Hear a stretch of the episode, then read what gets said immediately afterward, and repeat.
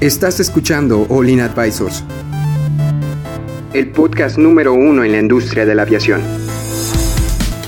Entérate de los eventos y noticias más importantes del sector aeroespacial, en México y en el mundo.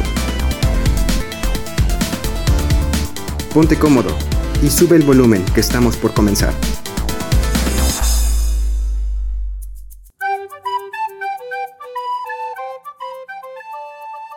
Nos siguen en vivo, no se preocupen. Este, ahorita estamos haciendo una entrevista con Rodolfo Garavito, que es este aquí nuestro invitado especial. Eh, podría decirse que experto en drones. Bueno, este, si te gusta, decirse, te gusta, no, pues, es, es- es el experto en, En drones. Don Dron.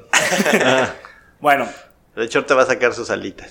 Bueno, hola amigos, bienvenidos de regreso a la entrevista que estamos aquí hablando con nuestro amigo Rodolfo Garavito. Este, estábamos hablando, ya, ya cubrimos muchos temas el costo de adquirir una licencia para drones, el que se necesita, horas de vuelo, cuáles son algunas de las marcas.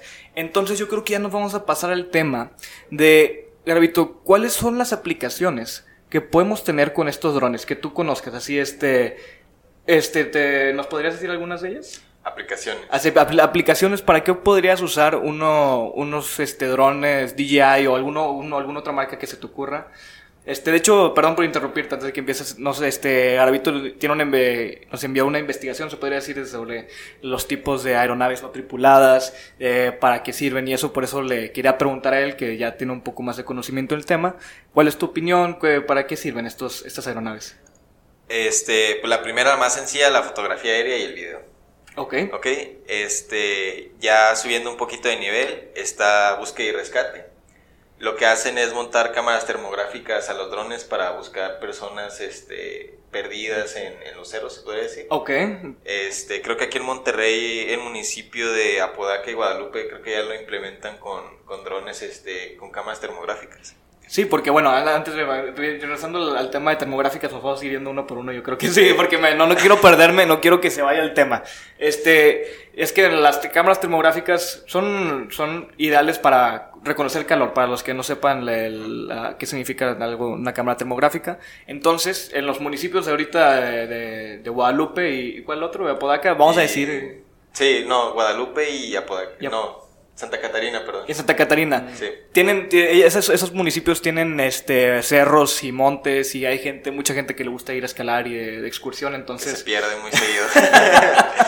de hecho me ha tocado escuchar historias sobre que eh, hay gente que va al cerro y, y, o sea, va en, en, en chanclas y jeans y, y tiene que ir un helicóptero, el helicóptero de Fuerza Civil a rescatarlos A porque se quedan arriba y es de noche y es bien peligroso. Entonces, estas cámaras termográficas, no importa las condiciones de, de, de día o sea de noche, te pueden identificar a... Sí, te pueden identificar cualquier este pues cuerpo, como quien dice. Oye, oye, Gravito, ¿y conoces alguna, algún dron que tenga este tipo de cámara? Están este específicamente con cámaras termográficas, no, pero Hay aquí. unas cámaras que se llaman Zenmuse que se adaptan a se me olvida el, el dron, ¿cómo se llama? No, no es, sé. es, es un dron de DJI y es un este es una cámara. Está Eh, bien. Básicamente es un ¿Que la- tiene un portacámara grandote abajo? No, no. Ah. Este se me olvida. Bueno, no importa. No, Es no, para no. cine profesional. Di- di- di- digamos que... Ah, eso es este, un Inspire. Ese. Es una cámara Zenmuse que básicamente le quitas la cámara profesional y se la. Es este, es como modular, o sea. Ándale, le sí. puedes quitar y... bueno, yo, ese, pones. Y esa, esa marca Inspire, esas de las, las caras, de las... Sí, sí, es, es de las más caras, pero es las que usan para cinematografía. También los Matrix. Ya le montan cámaras profesionales como de unos 3, 4 kilos. Oye, y Ah. te- más o menos, ¿sabes cuánto cuestan unos de estos Inspire? El más barato, la primera versión, aproximadamente 90 mil pesos. O sea, el puro La primera versión, así. La el- primera versión que la verdad no está mal, son digo, Tiene van, muy van muchas- rapidísimo, van rapidísimo. Una- yo he volado de esos y ¿En es, este Se siente, se siente Sí, los 90 se mil siente- pesos ahí.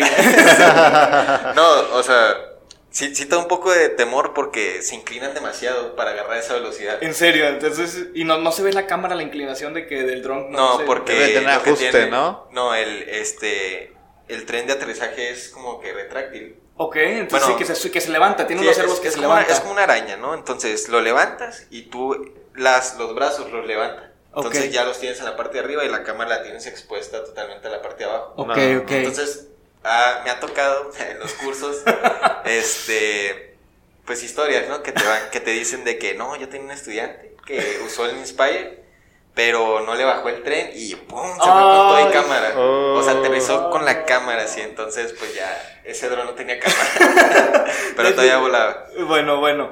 Este, ese es el, el más El barato. más barato. El Inspire 2, ese sí, no sé cuánto cuesta, pero está arriba de los 130. Ok. Pero nada, o sea, es, es, es impresionante lo, lo que tiene. Es un Lamborghini de los drones. Es un Lamborghini. Para empezar, tiene dos, dos entradas para baterías, ¿no? O sea, dura un poquito más, no te dura el doble. Es para baterías redundantes, se podría decir. Por si Sí. te falla una. O- Pues Ah, no, para que te- para el es- endurance, ¿no? Para sí, que para tenga- que dure más para que tiempo dure más. de- Ok. este, en el vuelo. Eh, bueno, lo que tiene este dron es que tú puedes conectar un control esclavo. ¿Qué quiere decir esto? Que uno pilota el dron y el otro mueve la cámara. Entonces, mientras uno sigue una trayectoria, el otro va siguiendo la, la toma de- del vehículo en movimiento, de la persona. Y ya se hace más como que más sencilla y más La toma. profesional la Exacto, ya, ya uno se encarga de una cosa y el otro de otra. Sí. Ya antes traer un helicóptero, ¿no? Como en los 90. Sí, un helicóptero. Yo, yo he visto esos este, helicópteros rally, así de las carreras rally, cómo van siguiendo los carros, o sea, impresionante que tienen la cámara enfrente y cómo los van siguiendo. Es como quiero volar un helicóptero para una cámara de esas. es- Para los Rally Dakar, ¿no? Sí, sí, es de los, los Dak- esos están, híjole, buenísimos. Pero bueno, de hecho, ya nos desviamos un poco del tema. Voy a regresarnos Sí, otra vez. Esa es una cámara termográfica. Esa es una de las eh, maneras que podemos aplicar para búsqueda y rescate. Por Para así búsqueda y rescate. Este, bueno, ¿qué otras aplicaciones tienen estos drones, Gravito? Así, este, aparte de búsqueda y rescate. Ok, está la, la fotogrametría. Ok, cuéntanos qué es, qué es fotogrametría. Ok. Dale, le- dale, dale, ya me tenemos tiempo, tenemos tiempo. Ya me preguntaste, ahora me escuchas. ok, pues básicamente lo que hace la fotografía, a partir de muchas imágenes este, aéreas con un cierto traslape entre cada una de ellas, vas creando un mapa. Ok. Ok, entonces tú tomas una fotografía y en el centro este, puedes ver de que se ve la parte superior de las cosas, ¿no? Ok. Pero mientras te vas a- alejando de la toma, tú este, empiezas a ver cómo El, el- la- el lado. de las cosas y eso se llama aberración cromática. ¿Cómo? Aberración cromática. Wow. Salud. Y Este, eso es debido al, a, este, a la apertura que tiene el lente. Entonces, mientras más apertura tenga, más vas a poder ver este, hacia los lados. Ok. Lo que hace la fotogrametría es que a partir de todas esas imágenes tomadas, este, corrige esa cromática. Y, y cuando tú tienes, tú, tú cuando tienes dos perspectivas, tú puedes ver la, la forma tridimensional de las cosas. Tú puedes medir la profundidad. Ok. Entonces, ¿qué pasa, ¿qué pasa con los pilotos? ¿Por qué les piden tener sus dos ojos bien? Porque si tú nada más tienes una perspectiva, si te sirve nada más un ojo, tú, tú no puedes distinguir la profundidad de las cosas. Ok, sí, eso es correcto, de que cuando si nada más este, te funciona bien un ojo, la, tu sentido de profundidad está distorsionado, no lo Sí. puedes sentir muy bien. No, no puedes. O sea, de hecho, hasta batallas para coger objetos con, con las manos. O sea, teniendo un ojo nada más. Y es lo mismo con la fotogrametría. Tú, tú ya tienes tus dos fotografías, una del lado izquierdo y otra del lado derecho, a cierta, Distancia a cierta distancia con un traslape del 80%.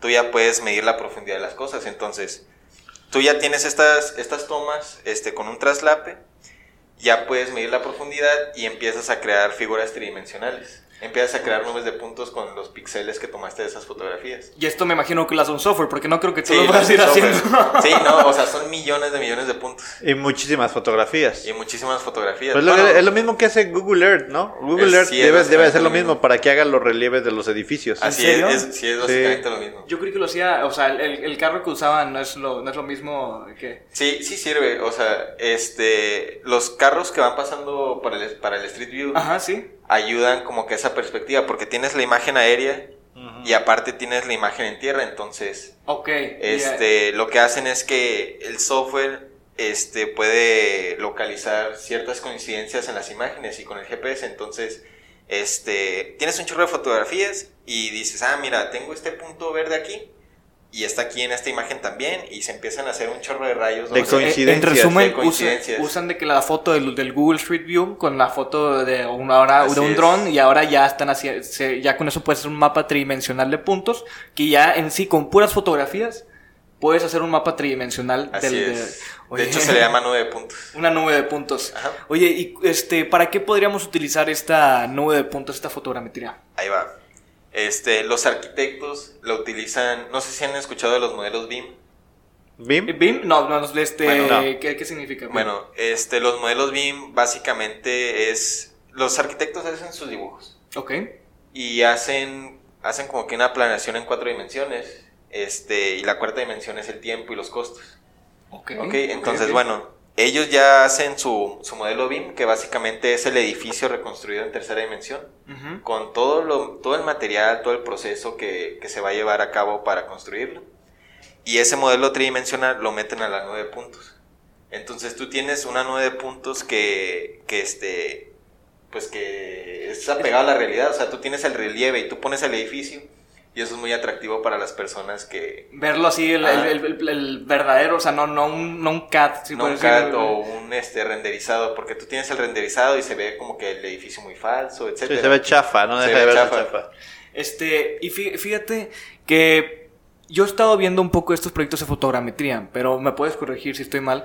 Yo he visto que algunos planos, o sea, es preciso, pero aún no es tan preciso No, como... sí es muy preciso. Sí es muy preciso. Sí, muy, muy preciso. Porque yo, yo he visto así como que en las orillas, cuando es un edificio tridimensional, este, en la orilla del piso y la pared vertical no es una, no es como que un, un ángulo a 90 grados, es como que un relieve así como que suave, una curva, no, bueno, eso, fue- eso lo vi hace, hace un rato, no sé qué, si ahorita me puedes contradecir con eso. Sí, este es el problema que tienen, de hecho. Que ¿Sí? en las Ajá. orillas de los edificios se ve como que una distorsión. Sí. No se ve totalmente recto. ¿Por qué? No sé. Todavía- no me preguntes eso. Garavito, tú eres experto en drones, ocupamos que nos digas. No te creas, este. eh, yo, yo, yo, este, creo que es porque todavía la nube de puntos no es lo suficientemente precisa para determinar los ángulos de 90 grados así de entre piso y pared. Pues.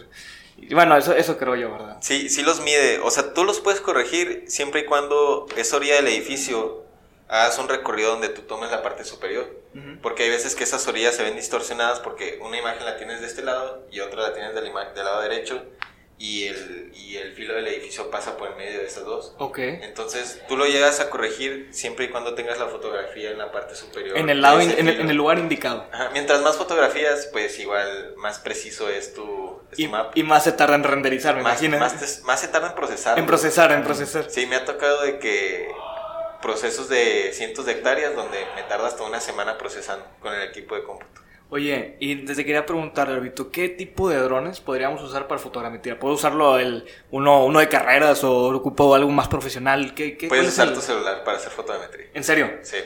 Pero imaginemos si ya ya estamos hablando de aeronaves no tripuladas, porque ese es la- lo interesante de estas es que pueden tomar fotos de manera autónoma en puntos que tú le pongas. Ajá. Y si tú lo tomas de tu teléfono, pues no creo que salga tan bien, ¿verdad?